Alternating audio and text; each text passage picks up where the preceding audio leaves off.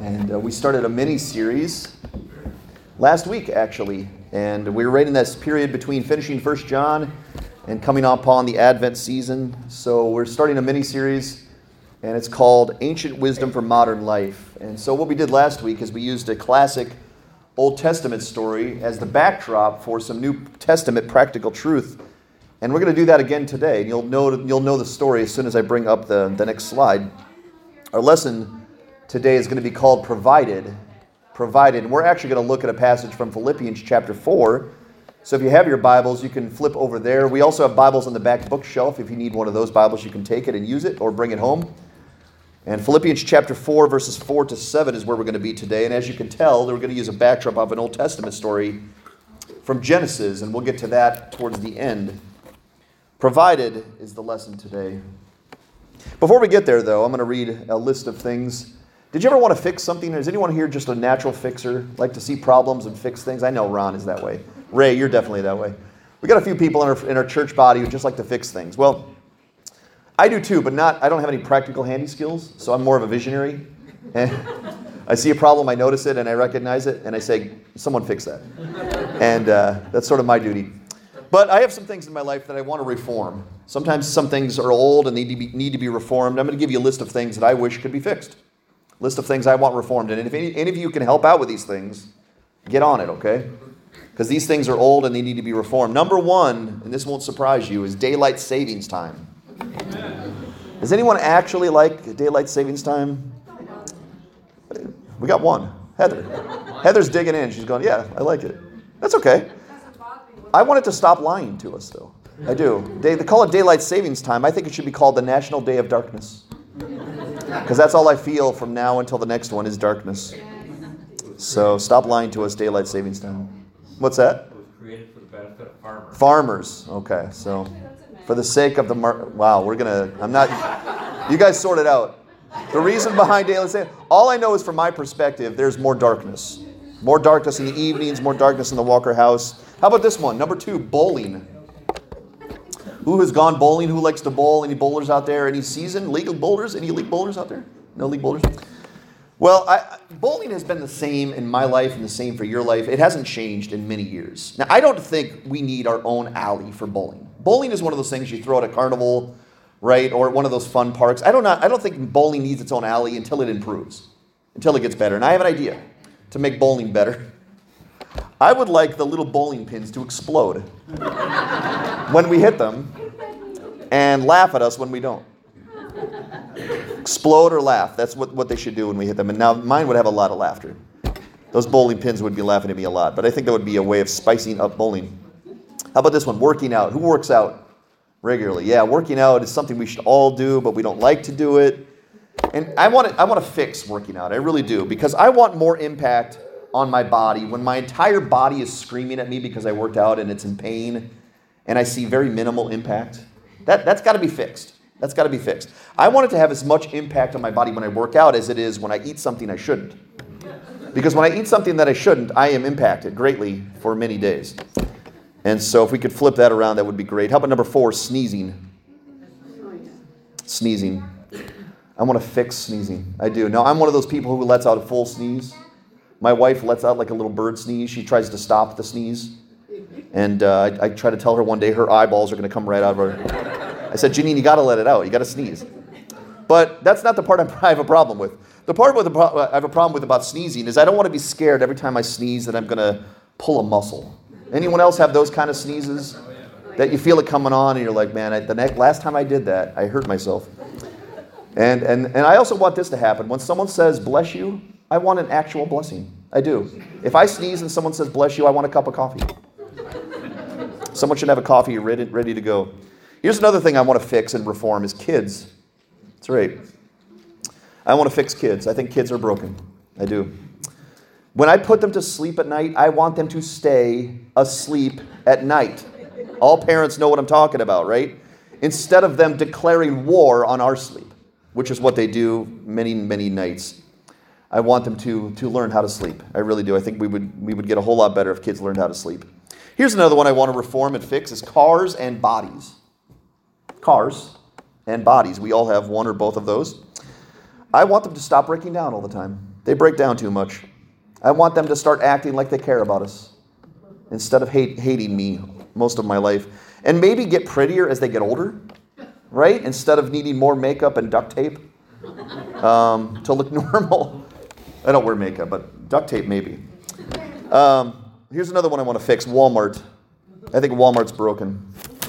Anyone else not really like Walmart? Who avoids Walmart? Yes, we have a few. I want to actually want to go into Walmart one day. I do. One day I just want to want to go in there instead of feeling like I just pulled the pin out of a grenade and I got to get out of there as soon as possible. Because that's how it feels when I go into Walmart. I start the clock and I got five minutes. Five minutes I want out the door with whatever I needed. Number eight is heat. Heat, I don't like heat. I mean, sometimes I know it's necessary, but heat bothers me. I think it's broken. Heat tortures my body all summer long, and I don't like that. And then when winter comes, it steals all my money. heat is a bully. I want it fixed. I want to try global cooling for a change. Anyone else? Global cooling. I could get behind global cooling. Here's another thing I think needs fixing is cereal boxes. Cereal boxes haven't changed in like 100 years, right? We have to rip it open like we're a rabid Wolverine and the cereal goes everywhere. How many times have I had has that done to me? I've tried to rip it open a cereal box for a child and I end up tossing the cereal across the room. Am I the only one who does it? You're all looking at me like I'm a moron. Maybe it's just me. Maybe I need to be fixed. But I think they need to design the cereal box to actually help us get the cereal. And my final one is getting sick. My family is sick again today. I don't like that because it was only a couple weeks ago that we had a cold. Here's what I want to say to sickness, okay? Sickness, if you drop by, which is okay from time to time, say everything you want to say the first time, okay? Don't show up next week saying there's a few things I forgot to say, coming around and making us all sick again. And also, I want us to please be able to sleep when we're sick.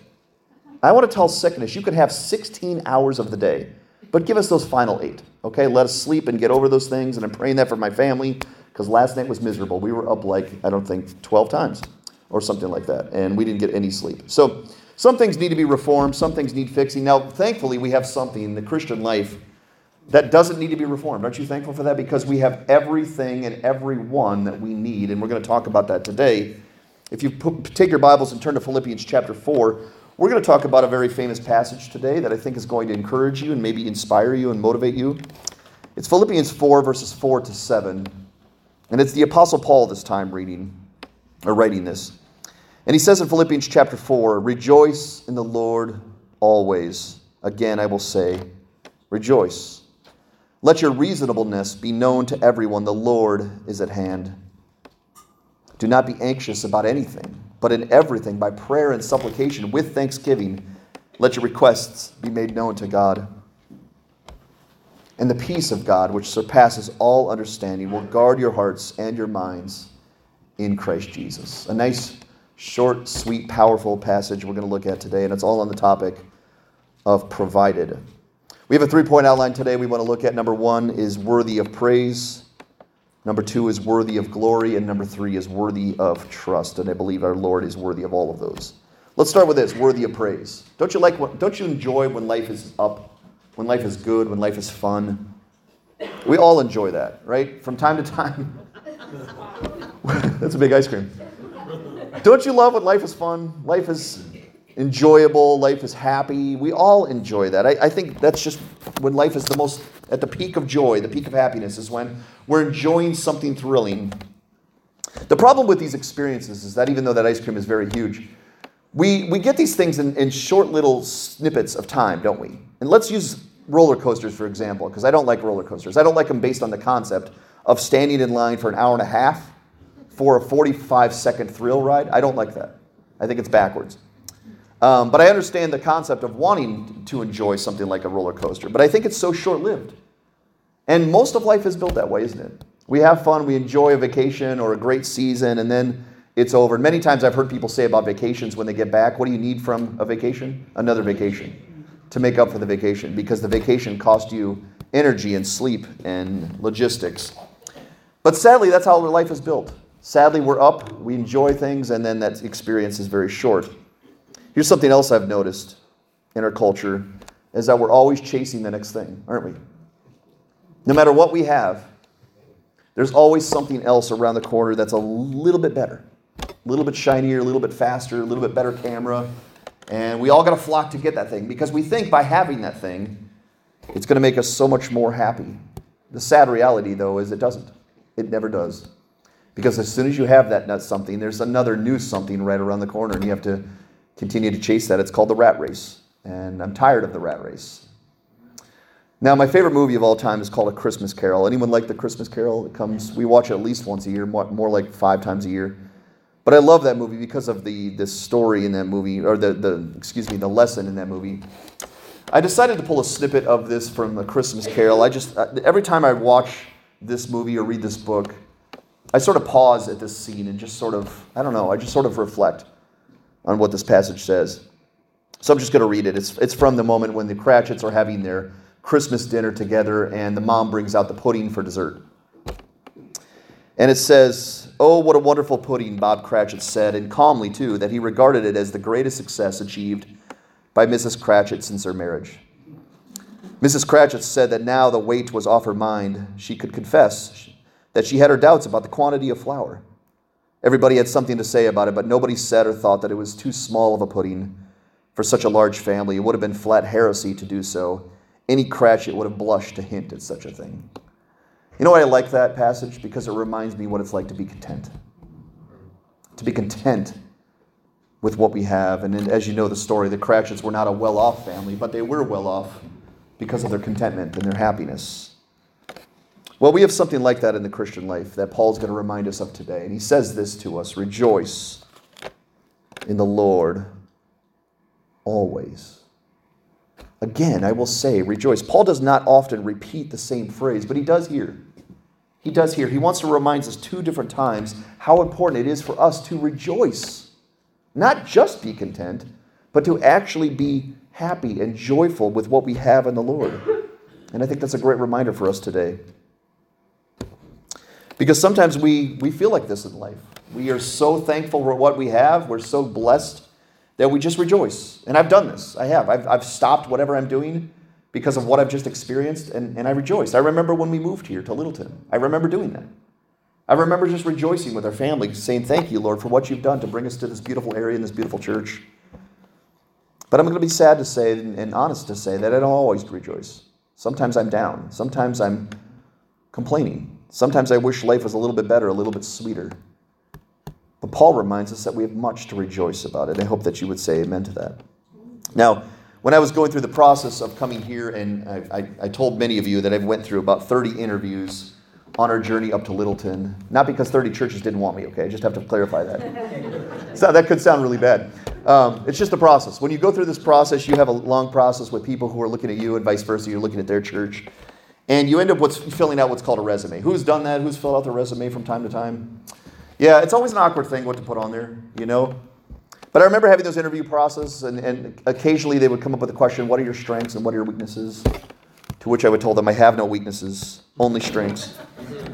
I'm teasing. But I would tell them things like, Well, I'm, I'm a good speaker, you know, and I have a big family, I'm a good father, and I'm kind of funny um, every now and then and uh, things like that. You just come up with a resume of things that you want to tell them that are strengths. And I found that to be a very awkward thing because you know people don't like talking about the things that they're good at typically, but you also don't like talking about your weaknesses as well. But generally speaking, when you're filling out a resume, you want to highlight the good, don't you? Highlight all the positive things that you have been able to accomplish, all the positive things in your character, all the positive things in your characteristic traits, all the positive things in your personality. Spiritually, this happens sometimes too. We like to flatter ourselves spiritually. What's interesting about a spiritual resume, though, is we don't have to fill ours out because God already did it for us. And this is a passage we've looked at several times, but I, I, thought it was fitting to put it back up here again today. It's Ephesians chapter 2, verses 1 to 3. Now we know what the rest of Ephesians 2 says. It gets a whole lot better after this, thankfully. But at the beginning of Ephesians chapter 2, Paul, again writing, is giving us, all of us, our spiritual resume. And it's not pretty, is it? Let's just read, read it and work through it a little bit. He says in verse 1 And you were dead in the trespasses and sins in which you once walked. Well, that would be a bad thing to put on a resume. I'm dead. Okay, well, moving on. Not that you can move on after you're dead. But he says, following the course of this world, following the prince of the power of the air. Who was that? The devil himself. The spirit that is now at work in the sons of disobedience. That would also be a bad thing to put on a resume. Follower of Satan. That's not good and not getting any better.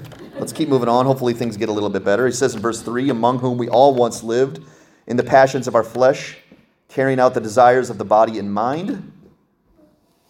If it hasn't gotten bad already, now we are selfish, self seeking, our own desires. We're dead followers of Satan and selfish. Could it possibly get worse? Sadly, it does. He says in the last part of verse 3 and we're by nature children of wrath, like the rest of mankind. Now, that's, that's not funny, is it? Condemned. That right there, according to Scripture, according to God, not according to me, not according to how I feel about myself or how I feel about you, I would not paint things that way because I'm not mean. I don't, I'm not harsh by nature. But God isn't either, but He is a truth teller. And He's telling us the truth today. That if we were really going to look at our spiritual resume before Christ, this is how we look dead, followers of the devil, selfish, and condemned. Now, that's a very unflattering picture of our soul, but it's a very honest picture of our soul. And that's something we have to remind ourselves of today because we're trying to get to the end game, which is rejoicing. I brought up this movie already. I'll bring it up one more time. At the end of this movie, maybe you remember this scene where Scrooge is starting to sort of put the pieces together as the spirits are visiting him in the night. Because for a while, he doesn't know who they're talking about. He doesn't know, just talking about some random guy who might be dying, who's done some bad things. And you could tell Scrooge is a little confused. But towards the end of the last spirit, he starts to figure it out because things become a little bit more clear. Um, the last spirit shows him his grave and it says his name on it. He's able to wipe away the, the snow, I believe it is, and it says Ebenezer Scrooge on it. And now Scrooge realizes that this whole time the spirits have been talking about him, have been talking about what a miserable wretch he is. And that's the moment when Scrooge starts to realize how bad things have become in his life and how bleak the situation is. And if you remember that, that's the turning point for Scrooge. That's the point where Scrooge starts to realize what a wretch he's been, what a miserable person he's been. And now he wants to change, but now he believes it's too late. This is the final moment for Scrooge. Thankfully, we know the rest of the story there. But this is how bleak it was for us, even much worse than Scrooge. Scrooge was looking at his own physical death. According to Ephesians chapter 2 verse 3, we are looking at something far more bleak than physical death. We are looking at condemnation. Hell. We're looking at being condemned and damned for our sins because our sins are offensive to a holy God. Now, that is not what God desires. I want to say that very clearly. God does not desire that any of us face condemnation. Not a soul, not one of us. That's not God's desire. God's desire for us is repentance and faith and salvation and eternal life. But because He tells the truth in every aspect, God tells us the truth about how we were before Jesus. We were by nature children of wrath like the rest of mankind. If we would stand before God based on our sins without a Savior, we would be condemned forever. And that's a sad reality, but it's a, truth, a truthful reality. Thankfully, though, that's not where the story ends, is it? Aren't you glad that's not your real resume today? Aren't you thankful your resume has been wiped clean, has been changed permanently, eternally? Because of one single event, the Lord Jesus stepping off his throne and coming to this earth, and then eventually giving up his life, and then eventually rising from the grave. That person has come and has changed the entire scene so that you and I don't have to be that anymore. Followers of the devil, selfish, dead, awaiting condemnation, all because Jesus came. Now, look at what it says in Ephesians chapter 1. We flip back a page. Ephesians chapter 1, this is what Paul says. Because he's talking to a church, he's talking to people who have trusted in Jesus. And look how great the picture has become now that we are believers in Jesus. Paul says, Praise be to the God and Father of our Lord Jesus Christ. Notice it, who has blessed us in the heavenly realms with every spiritual blessing in Christ.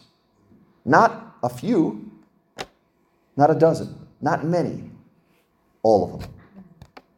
God has decided, because of his son, because of the worth and the value and the beauty of what Jesus has done for us, he has decided to unload all of the blessings that he has and give them all to us. Make them all accessible to us so that we have every single one of them as long as we have Christ. We have it all. We went from dead, from selfish, from following the devil, from condemned to now we are children of God, heirs of the kingdom of God, and we have every single one of God's tools and resources available to us. Why would that be? Why would that be for someone who is so ugly and sinful and dark to receive all of these amazing blessings? And it's quite simple Jesus is that valuable, Jesus is that beautiful, Jesus is that sufficient, Jesus is that loving, our God is that loving so that now we have everything that we have in Jesus Christ. We're coming upon the Thanksgiving season, and it's the time of year that we, we do this. We go around the table and we say things that we're thankful for, and we at least mention one thing and say, I'm thankful that I have my family. I'm thankful that I have my God, my salvation. Do you guys remember the song, though, that said, Count your blessings, name them one by one? You remember that song? We grew up with that song, and I was thought about that song going, boy, that would take a long time to name all of my blessings and count them one by one. And I think that's the point. Because in Colossians chapter 2, Paul says we should abound at thanksgiving. That's a lot different than once a year saying, Thank you, God. Or once before a meal, Thank you, God. Abounding in thanksgiving is like it's a constant pattern and theme of your life. Is you're just always thankful. Could we be? Always thankful? Could we always abound in thanksgiving for what God has given us? If I believe we counted all blessings and named them one by one, I think we'd have to be because we're so blessed. And we would feel like the Cratchit family going, How can I complain about the smallest things of life when I'm so blessed? When I've been awakened spiritually, when I've been given eternal life, when I've been given the truckload of God's blessings and spiritual blessings, how could I find things to worry about and complain about? And I believe that's one of the best resources for us to use against the enemy. He wants to make us anxious and complainers. What if we flipped the tables on him and started thanking God over and over and over and over? Because you know what happens when, you th- when you're thankful? You remember. And you know what happens when you remember? You offer up praise. And you know what happens when you offer up praise? Your faith grows. And you're stronger and you're more equipped to do what God has called you to do. I think thanksgiving and rejoicing is a gift to us. I really do. So Paul says, rejoice. And I want you to notice the phrase that you can sort of gloss over here, but it's basically the most important phrase. Rejoice in the Lord. Notice what he doesn't say rejoice in your circumstances or rejoice when someone's kind to you. He also doesn't say rejoice in your sufferings. He doesn't say rejoice in your trials. None of those things are worthy of our rejoicing, right? Because it would all depend on how we feel. It would all depend on what life is doing to us. But when we rejoice in the Lord, is there ever anything to not rejoice in? Is there anything to complain about when you think about Him? When you think about what He's done for us? Is there any reason that we would stop and go, you know what? He's not worthy of that? And I think the answer is for those of us who have tasted and seen that the Lord is good, no way. We would rejoice in the Lord every time we thought about Him. And the answer is think about Him, reflect on what you have because of Him. Where would you be today without him? So Paul reminds us to rejoice. Again, I will say, rejoice. What does Jesus provide us? Let's answer this question first for the first time here today. What does Jesus provide us? Well, we've talked about it a little bit. He offers us true and lasting hope, joy, and peace, and the opportunity to serve our God. And it's all because He loves us, not because we're worthy of that. A person who follows the devil, a person who is selfish, a person who is dead and condemned, is not worthy of that. But God loves us that much that He gives us Jesus, who allows us that joy, that hope, and that peace forevermore. But not only that, do you consider the opportunity to serve God a gift? Because for a long time I didn't. And now that my eyes are open, I see what a blessing that is for me to be able to use what God has given me back for His service. For me to be able to say on my resume, I'm a servant of the King. I serve the King of Kings. I am God's servant. What a blessing that is. What an amazing reality it is to know that I have the purpose of purposes. all the purposes in life, which there are many good ones. Serving Jesus, serving the God, the Almighty God, is the highest purpose of all. And Jesus granted me that also. All because he loves us. Therefore, I believe Jesus is worthy of our praise. Is he worthy of our praise? We just praised him, so I'm guessing you guys all believe that. You came here to praise him. But does it have to end on Sundays? Does it have to end on Sunday mornings? The answer is absolutely not. It should continually happen, be a pattern and a theme of our days to pause and reflect on what we have in Jesus. He's worthy of praise. Number two, he's worthy of glory. Anyone know what this emoji is called? Someone said it. Meh. I don't know if that's a word or been a word for a long time, but it's a, it's a word now. Meh. That's what that emoji's called. Meh. It's kind of like how you feel some days, right? Just how, how are you feeling? Meh. It's like this plus this equals this. It's like sometimes I'm good, sometimes I'm bad, sometimes I'm up, sometimes I'm down. Right now I just feel kind of meh. And uh, it's sad that sometimes we feel that way. It's sad sometimes that we have that face on, right, as Christians, as people who have been so blessed, that people have to look at us and go, feeling kind of meh today? And then sometimes it's completely the opposite. Sometimes we are fully elated with life. And it could be a bunch of different things. It's not because you're just a sports fan, but it could be anything in life. You got a promotion. People that were usually mean to you were nice to you today. I don't, you missed both stoplights. Sometimes it's that, that trait. But sometimes we feel fully elated, right? And, and the joy is at the highest it could possibly be. And we like that feeling. I like that feeling. I like feeling like my joy is at the peak. Life could not possibly get better. But as I told you before, it's short lived. Elation in this life, towards things in this life, are short lived. They don't last, they don't linger, sadly. And not only that, but the glory in this earth is very shallow and very cheap. When I give my glory to sports people that don't even know I'm alive, and yet I cheer from the top of my lungs for people that have no idea that I even exist, never think about me, would never give me a dime. If I was in the hospital, would never come visit me because they don't even know I'm there. Even if they did, they'd say no. But I give them my full glory. That means glory in this earth is cheap. We give it to people who don't deserve it. Paul says in Philippians 4, verse 5, he says, Let your reasonableness be known to everyone. The Lord is at hand. Now, I thought that was a little confusing word, reasonableness. I know what it means to be reasonable.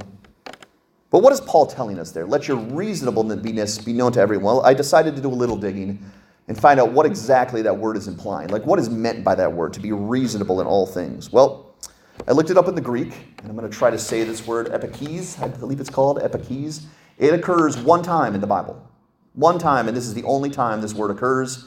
It's in Philippians 4, verse 5, and it says, Let your reasonableness be known to everyone. But the problem is, is epikes, this only occurs once. It's hard to know exactly what that word, what is intended by that word. And so I decided to look up other translations of the Bible, thinking that would help me. Well, it did and it didn't.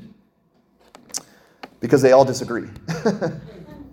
In, in Ephesians, uh, excuse me, Philippians chapter 4, verse 5, the English Standard Version says, Let your reasonableness, reasonableness be known to everyone. Uh, the King James Version says, Let your moderation be known to all men.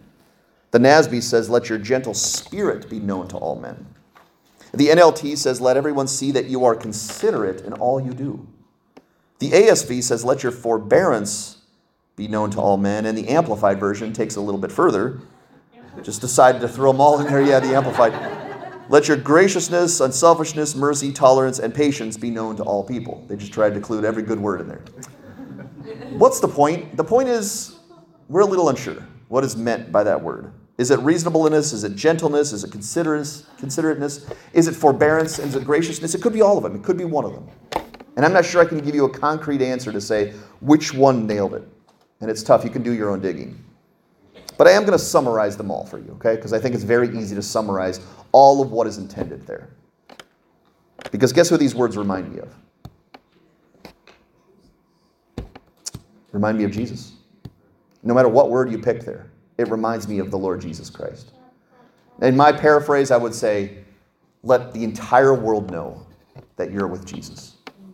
Let the entire world know that you desire to act like Jesus. And what did Jesus do most of all? He didn't even glorify himself, which he could have. He's the Son of God. But he came down to this earth and he glorified his Father. He glorified the name of God. No matter what he was doing, he found the, the angle and the pathway to God's glory. And I think Paul is reminding us that we have a special privilege in this world to, to act like Jesus and to glorify the one who is worthy of that. He goes on to say in verse 6 do not be anxious about anything. Now, that's a high bar, isn't it? Do not be anxious about anything, Paul, but in everything by prayer and supplication. And the word supplication basically means begging, earnest asking. Let, by, by everything, by prayer and supplication, with, notice it again, thanksgiving, let your requests be made known to God. You know what Paul's telling us? You don't have to worry. You don't have to worry. You don't have to be anxious. You don't have to be riddled with anxiety. Why? Because you have God. You have a God. And He loves you, and He's powerful, and He's nearby. And He listens to all your prayers. Instead of being anxious, why not ask Him? Why not go to Him? Why not lay your burdens in front of Him? And why not do it with thanksgiving as if you expect Him to answer them according to His will? That's what Paul is telling us. What if the world really saw that with Christians? That we're anxious about nothing or next to nothing. And that instead of being anxious, instead of being worried, we offered our prayers to God and we trusted that God was going to sort it out. I think that would be a very powerful testimony for the world who lives in the camps of anxiety and worry. In fact, I did a little bit of this uh, statistics research, and I noticed that some of these things are on the rise. Generalized anxiety disorder, here's some of the symptoms restlessness, fatigue, excessive worry, increased muscle aches, impaired concentration, irritability, difficulty sleeping. A lot of people have this. A lot of people. In fact, anxiety is on the rise, 60% up. Stress is on the rise, 76% up. And depression is on the rise, 56% up. That's a bad stat, isn't it? That's a very bad stat. The world is getting worse, darker, more anxious, more worried. In fact, you'd go, well, Maybe it's just the world. Certainly the church isn't like that, right? Well, I didn't have to look very long to find a couple of resources that are written specifically for the church about this very topic. I have not read these books. I cannot recommend them or not recommend them, but I just want you to know they're out there. They're out there. And there's tons of resources out there for the anxiety problem that we have within the church. And that's when I started to realize boy, that's, that's a problem. That's a problem. And why is that a problem? If what Paul has just told us, should it be such a big problem? Because Jesus came. Jesus came to this earth for people who were anxiety ridden, for people who were frail and fragile and susceptible to harm. Jesus came to this earth so that he could separate us from all things that were seeking to harm us because he loves us that much. Let your reasonableness be known to everyone. And notice this phrase. Why, Paul? Your Lord is at hand. Now, I think there's two ways to look at that by saying the Lord is at hand, but I think they both work. By saying the Lord is at hand, you could be thinking of the, uh, the passage from Joshua 1 5, where it says, I will never leave you nor forsake you, which means God is always near. God is always near you, He is always available to you. Let your reasonableness be known to everyone because the Lord is at hand. The Lord is near anytime you need Him. Call out to Him. Reach out to Him. Ask Him for help. Lay your requests before Him. He is near. But I think it'd also be right to say that He's coming again soon. Because in Revelations 22, verses 12, that's exactly what Jesus says Behold, I am coming soon. And I think it's helpful to look at both of those. The Lord is near. He's accessible at any moment that I need him, but he's also on his way back. You ever get one of those text messages or send one of those text messages on my way? I send those to Janine so she can know, you know, do whatever you need to do before I come in the door and take all the kids and do crazy things with them. Because that's what I do as a dad. Um, I, so I give her a little bit of a heads up on my way so she knows she has about five minutes before I enter the door. Well, the Lord has told us that. I'm on my way. I'm on my way. Behold, I'm coming soon, and it could be very, very soon. But how would that change our outlook on life if we believed that the Lord was near at all times and on his way back? Do you think we'd act like Jesus a little bit more? I asked my children that. I said, guys, if we had 50 years to live in this life and we knew that, that nothing could take that away, what would we do with our time? And they came up with a bunch of answers. And I kept whittling it down until we got down to a week. I said, What would we do if we had a week left? And only a week. And then we whittled it down even more. I said, What if we had 24 hours? You know what answers I got from my kids? They said, Love people. That's what they said. That's what my kids said. If we had 24 hours left, they said we should love as many people as we can. And I thought that was a really cool answer. Let your reasonableness, your Christ likeness be known to everyone because the Lord is near you, accessible to you, and He's on His way back. I think that's a powerful thing to notice. And again, he says, Do not be anxious about anything, but in everything by prayer and supplication. With thanksgiving, let your requests be made known to God. Remember that verse that says, Cast your burdens upon him, for he cares for you? What happens when you take a burden and you cast it on someone else? You no longer shoulder it. It's no longer your burden. You've taken the burden, you've put it on someone's shoulders who is more capable, more strong than you, and that's what God says to us. Take your burden and put it on my shoulders. And therefore, you have nothing to be anxious about because now it's my problem. It's not your problem anymore. Job put it this way. And I love this passage because of this word right here. Job says, I know that my Redeemer lives. You know what's awesome about that passage from Job? He didn't even know his name. He had never heard the name Jesus. The name Jesus had not been uttered once in the Bible. But Job knew him so personally, so intimately, that even when Job was in the midst of the worst trials he's ever been in, he said, I know that my Redeemer lives. And my Redeemer is for me. And my Redeemer loves me. And my Redeemer is capable. And my Redeemer is strong. And that no matter what happens in this life, as long as I have my Redeemer, I'll be okay. Can you say that today too? That you know that your Redeemer lives? I hope that you can. Now that might look odd, and that's odd on purpose. I did that. I did a little editing. That's my editing capabilities right there. if anyone needs gra- graphical help someday, you can come right to me. I just want to tell you a little bit of story. It's a, to- it's a story that I've told you before. Some of you have heard it, some of you haven't heard it. So it's a rerun. I'm sorry. But uh, one day I was driving on the Pennsylvania, Pennsylvania Turnpike. This was several years ago. I'm from Pennsylvania. And I was driving on the turnpike one day, and I, I told you this. I saw something really bright in the road. It was one of those days where the sun was out in full bloom and hardly anybody was on the road. So it wasn't, it wasn't crowded on the road that day. It was just me and the road. And I'm driving and I noticed something so bright. And it's on the road. And I can tell it's on the road about a mile ahead of me. And it's glowing. It's just glowing on the road. And I, I just can't fathom what it was. I couldn't imagine what that thing was that was glowing so bright, so brilliant that I almost needed sunglasses for it. And I was so excited to get near it so I could take a long look at it because I'd never seen anything like this before. And I kept thinking, is it a piece of jewelry? Is it like a diamond ring? Is it, is it a big flashlight? Is it some powerful light? I was so excited to get nearby this thing. And so I was driving and driving, getting closer and closer. And the closer I got, the stronger the light was. And as I drove right by and I kind of took my eyes off the road just for a moment just to see what this thing was, you know what it was? I think some of you have heard this story, so you know what it was already. It was, it was a reflector sticker. A reflector sticker had fallen off the cement median that was between the two roads, and it was laying face down. And the sun was hitting it. And so, when the sun hit that reflector sticker, that reflector sticker bounced into my eyeball, and what I was seeing was the sun. Do you see the analogy? The reflector sticker on its own, in fact, when I looked at the reflector sticker, I was like, oh, that's all? That's all that thing was? I was disappointed as I drove away, going, man, I thought it was going to be something crazy. And as I drove away, I started to realize that's exactly what we're like. Nothing special on our own, are we? But when we're in the specific position to reflect the glory of God, guess what happens to our lives? We glow.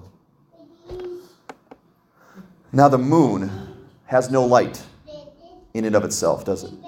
No moon. Or no light in the moon, excuse me.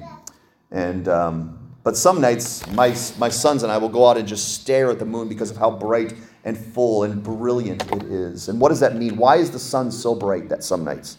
Why is it so brilliant? Why does it illuminate the sky on certain occasions?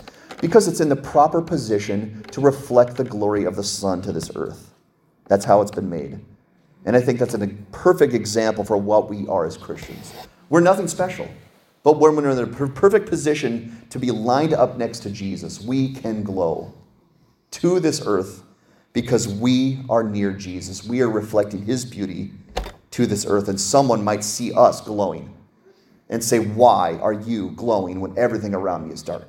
And we could say, Well, let me tell you about who I know, who happens to be really bright himself.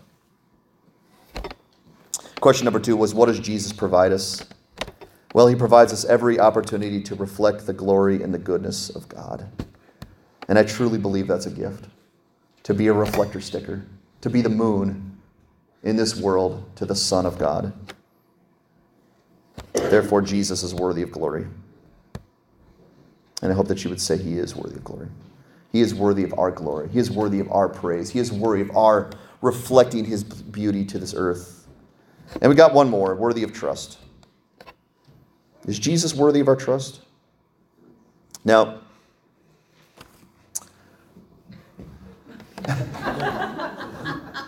there aren't a lot of trustworthy people in this life. In fact, I would even say there's a lot of untrustworthy people in this life, right? And some of us have been led down from time to time by trusting the wrong people. Um, these are two very extreme examples of that. I hope those.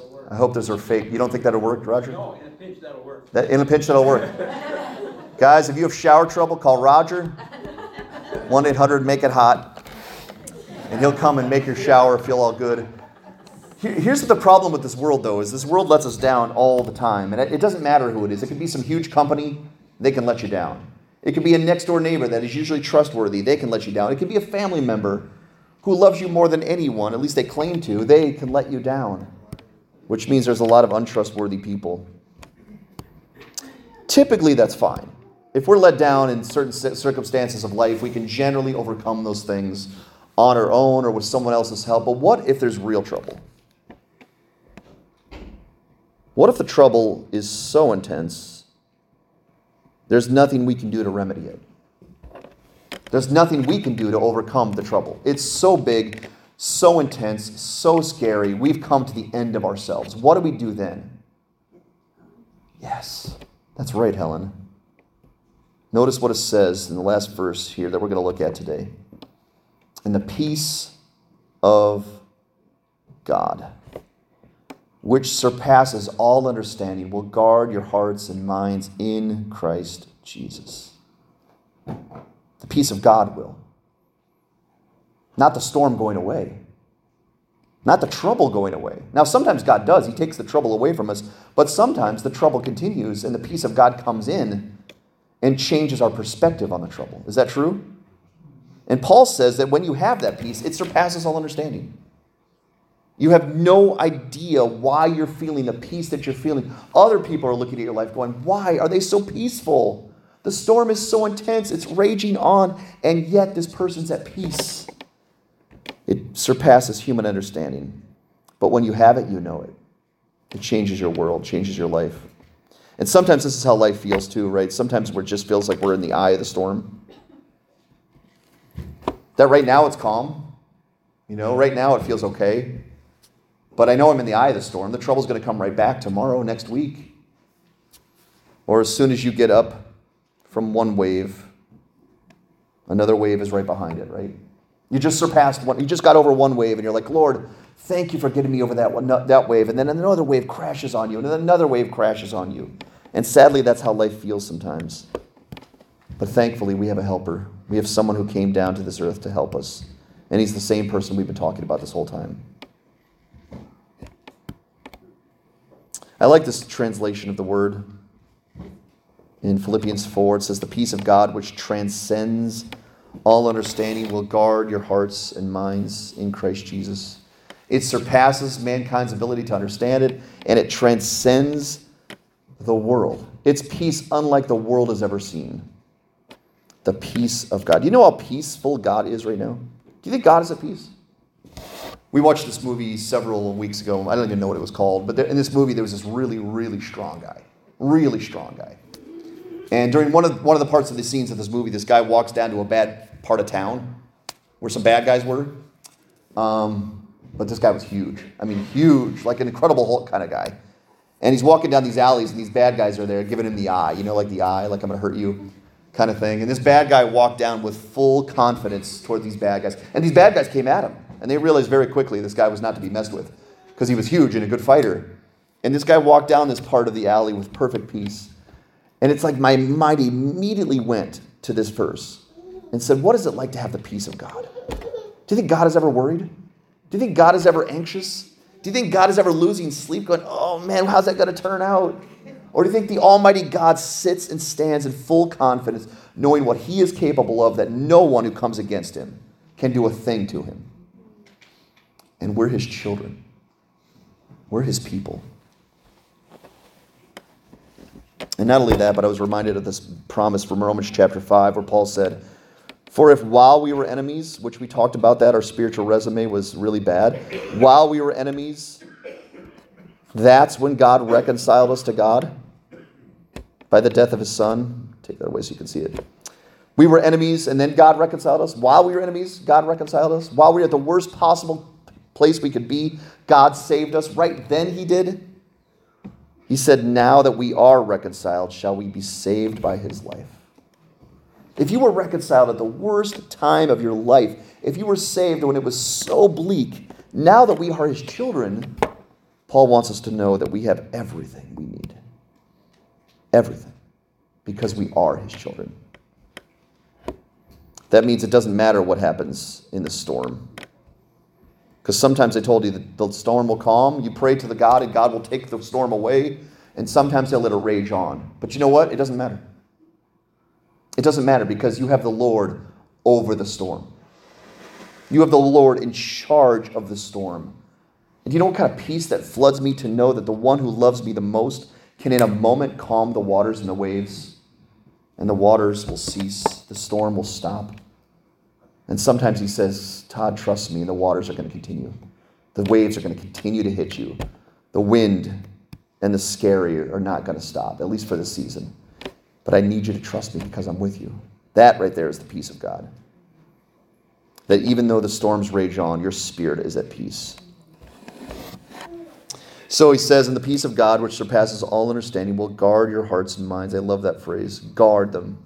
Guard them. Will guard your hearts and minds. The peace of God will stand in the way of all those who want to do harm to you. And you will have peace. Instead of worry, instead of anxiety, you will know peace, which doesn't make any sense to the world. It just doesn't. It doesn't line up with their logic, with their worldview. You're supposed to have worry and anxiety in the midst of storms and supposed to have peace in the midst of calm. But when some people have peace in the midst of the raging sea, it's going to look otherworldly. And that's the point that we have a God who loves us. Finally, what does Jesus provide us? He provides us the chance to experience peace even in the midst of the storm. Because I can't promise you, as your pastor, that all storms will be calmed as soon as you pray. You might pray, and God will say, I've given you exactly what you need to bear up. I've given you my grace. I'll be with you, and the storm will continue. But I will be there, and the peace will be there, and nothing will harm your child. Therefore, Jesus is worthy of our trust. And this is a lesson to me as much as it is to you guys. I do not excel at these things. These things are reminders to me today. Now, I want to close on a story that I told you we'd come back to, and I just want to read it. I don't have time to talk about this or study this. Sometime, Lord willing, we will. But most of you know this story already, and I'm simply going to use it as the illustration and the backdrop for someone who was in this kind of position. It was Abraham. In Genesis 22, I'm going to read the account. In Genesis 22, verse 1, it says, After these things, God tested Abraham and said to him, Abraham, and he said, Here I am. He said, Take your son, your only son, Isaac, whom you love. Now, who was Isaac? That's the one thing I'll mention. Isaac was special, wasn't he? They had Isaac when Abraham was 100 and Sarah was 90. And God promised them Isaac many, many years before, and it never came to fruition until they were really, really old. And then finally, when they had Isaac, it was like the most amazing day they've ever experienced because God kept his promise. They got their son, the son whom they love. And this just sets the context for what God's going to ask Abraham to do. And he said, Go to the land of Moriah and offer him there as a burnt offering on one of the mountains of which I shall tell you. Wow. Take your son, whom you love, and offer him there as a burnt offering to me. What does Abraham do? Abraham arose early the next morning, saddled his donkey, took his two, two, two of his young men with him, and his son Isaac. And he cut the wood for the burnt offering and arose and went to the place of which God had told him. On the third day, Abraham lifted up his eyes and saw the place from afar. Then Abraham said to his young men, Stay here with the donkey. I and the boy will go over there and worship, and will come again to you. And Abraham took the wood of the burnt offering and laid it on his son Isaac. And he took his hand and the fire and the knife, so they both went together. Both of them went together. And Isaac said to his father, Abraham, my father. And he said, Here I am, my son. He said, Behold, the fire and the wood. But where's the lamb for a burnt offering? Now, that's an awkward question to hear from your son, whom you're about to offer as the burnt offering to the Lord. But that's what his son asked his father. Notice what Abraham says. Abraham said in response, God will provide for himself the lamb for a burnt offering, my son. So they both went together.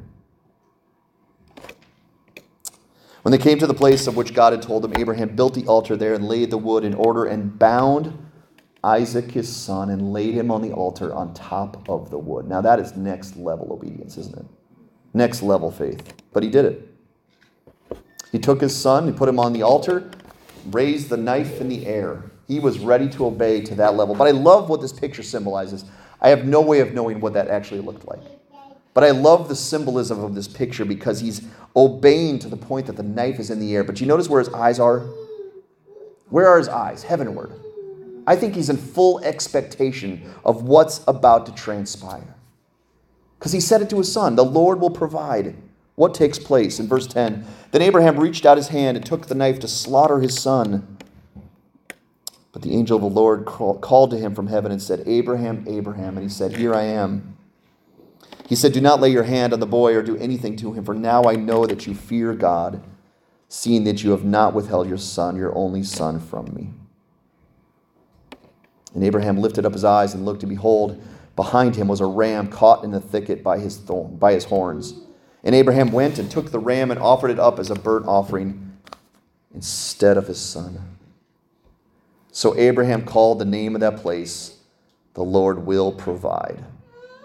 As it is said to this day, on the mount of the Lord it shall be provided. Boy, isn't that a beautiful passage? When you start to realize that Abraham exactly had what we have today the same promises, the same God, the same love, the same assurance. And then God told him to do something really, really hard. And Abraham said, I will. But did God let him down? Did God break a promise? Did God show himself, like many others, to be untrustworthy? No. Said God himself will provide the lamb. Now, this is a foreshadowing of a bigger story, isn't it? It's not just the lamb and the ram for Isaac's sake. What was the Lamb of God going to be sent one day for whose sake? Our sake. And it was going to be Jesus, the Son of God, who was going to be sent to be the salvation, the Savior of the world. What's the point today? God has provided everything we need through Jesus. And I mean everything. I'm going to highlight that word. If we need it, we have it. If we have access to it, we need it. Let's look at a few things. Number one, let us trust Jesus for eternal life. Because John 3:16 says we can, if we believe, we have eternal life. Let us depend upon Jesus for help in this life because we have all spiritual blessings through Jesus. Let us stay near Jesus for wisdom and help. Let us follow Jesus for truth and righteousness, and let us reflect Jesus to the dark world. If we need it, we have it in Jesus. Everything that we need. So finally, what does Jesus provide us? He provides us everything. Everything we need in order to serve and glorify God. We have nothing we don't have. We, everything that we have, God has given to us. Everything that we need, God has promised to us. Everything that God says, I need you to obey me, He has provided so that we can accomplish that. And I've just, I, I, was just floored by that this week, going, man, I so many times I go to God and go, God, if you gave me more of this, if you gave me more of these kind of people, if I had more rest, if I had more strength, I'd do more for you. And that's when God reminded me this week, Todd, you have everything you need. What are you doing for me already, and how are you doing it? The answer is by my strength and by my grace. You have everything you need. So, what will we do with everything that the Lord has provided for us? And that's our take home truth for today. If we believe that, if we believe He's worthy of trust and glory and obedience, what will we do with everything He has provided us? Take it and waste it, or take it and use it for His glory and for Jesus? And that's our lesson today, provided. And I hope that encourages you today because we're being told the very opposite in this world that we don't have enough. That there's many reasons to worry and fret and be anxious and to fear. And it's a lie. If we simply look to the scriptures, God will remind us that there's nothing that we lack. And even when we're troubled and even when we're worried, God says, The Lord is at hand. Come near me. Get my grace, get my strength. And I hope that encourages you today. Let's bow in prayer. Father, this is a reminder to my soul, and I thank you for that, Father, because I, even as a pastor, Father, I struggle sometimes wondering, how can I get by? Or what's the next scary thing? Or who's the next person that's going to hurt me? And Father, I just need to be reminded today that you have been there and you are with us, and you have provided everything we need. Father, I pray for this church. As a body, we're going forward for Christ, and the potential is great. But Father, we need you every step of the way because we are small and we are insignificant and we are weak, but you are big and loving and almighty, and your promises stand secure. Father, help us to stand up on those promises today and to do big things for Jesus and to reflect his glory to this earth because you love us. It's in Jesus' name we pray. Amen. Amen. Let's stand and sing one more song together.